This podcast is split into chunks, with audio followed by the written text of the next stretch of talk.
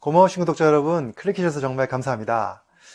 연관통에 대해서 오늘 말씀을 좀 드리려고 하는데요. 영어로는 referred pain이라고 얘기합니다. 사실 이런 환자가 있었다고 그래요. 우측 어깨가 아파가지고 정형외과 찾아갔습니다. 어깨가 아프니까 당연히 정형외과 찾아갔겠죠. 그런데 검사해봐도 특별한 이유가 없고 또 아픈 양상이 약간 근골격계 통증기를 좀 다르다라는 거죠. 그래서 이것들을 검사하기 위해서 좀 더 정밀 검사하다 보니까 밝혀진 것이 바로 간암이었다라는 거죠. 자, 왜 그럴까요?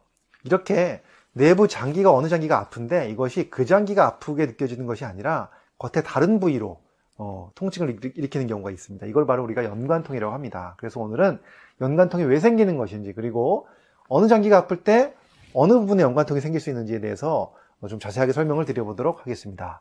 궁금하시면 끝까지 봐주시고요. 도움이 되셨다면 좋아요, 구독, 알림 설정까지 해주시면 정말로 감사하겠습니다.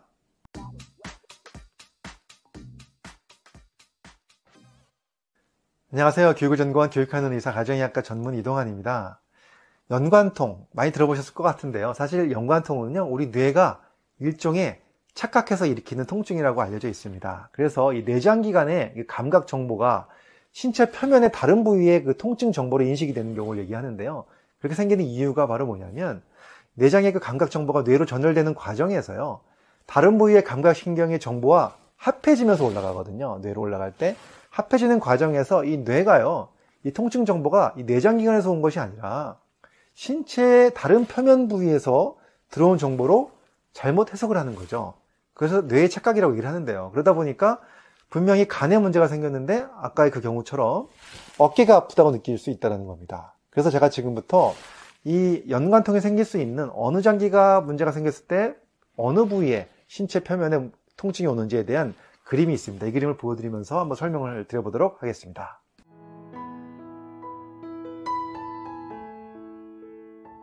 자, 이 그림 보시면요. 굉장히 다양하게 연관통이 나오는데요. 일단 적색으로 표현된 부분, 바로 심장을 한번 보시면요. 사실 가슴이, 심장이 이렇게 아프게 되면 왼쪽, 가슴과 함께 왼쪽 목덜미, 어깨까지 아플 수 있고요. 그 다음에 지금 팔로 내려가죠. 왼쪽 팔, 새끼손가락 쪽으로 쭉 통증이 올 수 있습니다. 그래서 아주 좀 드물긴 하지만 식문경색증이 생겼을 때 이렇게 손가락까지 아픈 경우를 느낄 수가 있고요. 또 이와 함께 이 그림에는 안 나오지만 이 명치 쪽이 아픈 분들도 있거든요. 그래서 명치 쪽이 많이 아프고 소화가 안 되는 느낌으로 심근경색증의 증상이 나타날 수 있다는 사실도 아셨으면 좋을 것 같고요. 그 다음에 주황색으로 표시된 부분이 바로 폐 또는 횡경막에 문제가 생겼을 때 나타나는 부위인데요.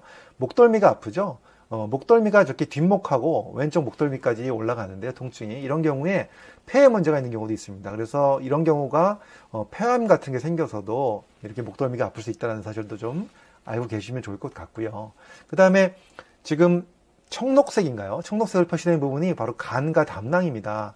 아까 말씀드렸던 사례랑 똑같이 간에 문제가 생겼는데 오른쪽 어깨 예, 그리고 등 쪽 이런 쪽이 아파서 이렇게 나타날 수 있고요. 그 다음에 옆구리가 또 아플 수 있죠. 그래서 간이 있는 부위가 옆구리 쪽이겠죠. 오른쪽 갈비뼈 아래쪽에 있기 때문에 그쪽 통증도 있을 수 있지만 이렇게 또 어깨 쪽으로 통증이 없을 수 있다는 거 아셨으면 좋겠고요.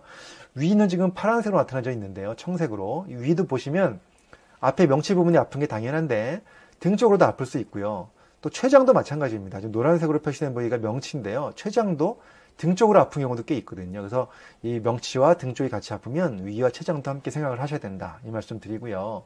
그 다음에 담낭 같은 경우는 사실 오른쪽 어, 담낭이 있는 부위 쪽으로 아프기 때문에 어, 뭐 연관통이라고 말하기 좀 어렵지만 그쪽 부위가 아픈 걸로 좀 표시가 되어 있습니다. 자, 지금 이렇게 나와 있는 것들 몇 가지 보여드렸는데요. 그 밖에도 신장이라든가 소장, 맹장, 난소, 대장, 방광 이렇게 여러 가지 연관통들이 그림으로 잘 표시가 되어 있으니까 참고하시면 좋을 것 같습니다. 자, 지금 그림 보신 것처럼 연관통은 굉장히 다양하게 나타날 수가 있는데요. 그런데 또 알아야 될 건요. 이런 연관통이 그림에 나타난 것처럼 모든 사람이 똑같이 나타나지 않는다는 겁니다. 사람마다 다를 수 있다는 걸 아셔야 되고요. 그 다음에 두 번째는 연관통이 아주 흔한 건 아닙니다. 예를 들어서 어깨가 아프면 어깨 자체가 아픈 것 때문에 어, 통증이 오는 경우가 훨씬 많죠, 사실은. 근데 그렇게 검사를 해봐 이상이 없을 때, 그 다음에 연관통을 생각하셔야 된다는 것도 한번 아셔야 됩니다. 그래서 우리가 이 연관통만 뭐 너무 생각해 가지고 어깨가 아픈데 정형외과 찾아가지 않고 간 검사부터 받는다라든가 이런 거는 아니라는 거죠. 일단은 그래도 아픈 부위를 먼저 체크해 보는 게 맞고요. 근데 그럼에도 불구하고 또 주의할 점이 있습니다. 바로 뭐냐면 심장과 관련된 연관통이죠. 특히나 가장 무서운 병이 심근경색증이잖아요. 급사할 수 있는 병. 이런 경우는 사실은 심장 때문에 아까 그림에서 보여드린 것처럼 이렇게 가슴 통증으로 어깨로 올 수도 있고 손가락으로 갈 수도 있잖아요. 이런 통증이 왔을 때 이것을 빨리 확인하기 위해서 응급실을 찾아가서 심장 검사를 해봐야 될 필요도 있다는 겁니다. 그래서 심관 관련된 용관통은 좀 더 자세하게 우리가 어, 알고 계시면 어, 훨씬 더 그런 것들을 예방하기 위해서 도움이 될 것 같습니다. 그리고 또 근골격계 통증과 내부 장기에 의한 연관통은 좀 다르게 느껴질 수 있죠. 근골격계 통증은 사실은 어, 가만히 있으면 안 아프다가도 움직일 때마다 그 부위가 아픈다든가 그러면 이것은 겉에 어떠한 뼈나 근육 쪽의 문제를 볼 수가 있는데 연관통은 사실은 그렇게 상관없이 꾸준하게 아플 수 있기 때문에 이런 걸로 좀 구분을 할 수도 있습니다. 아무튼 오늘 제가 이렇게 연관통에 대한 말씀을 드렸는데요. 한 번쯤 우리가 꼭 알아, 알고 있어야 될 내용이라고 생각을 해서 말씀을 드렸고요. 연관통 잘 한번 생각해 보시고 통증 같은 거 있을 때 빨리빨리 그 원인 찾으셔서 잘 관리하셔서 여러분들 건강한 생활 되셨으면 좋겠습니다. 감사합니다.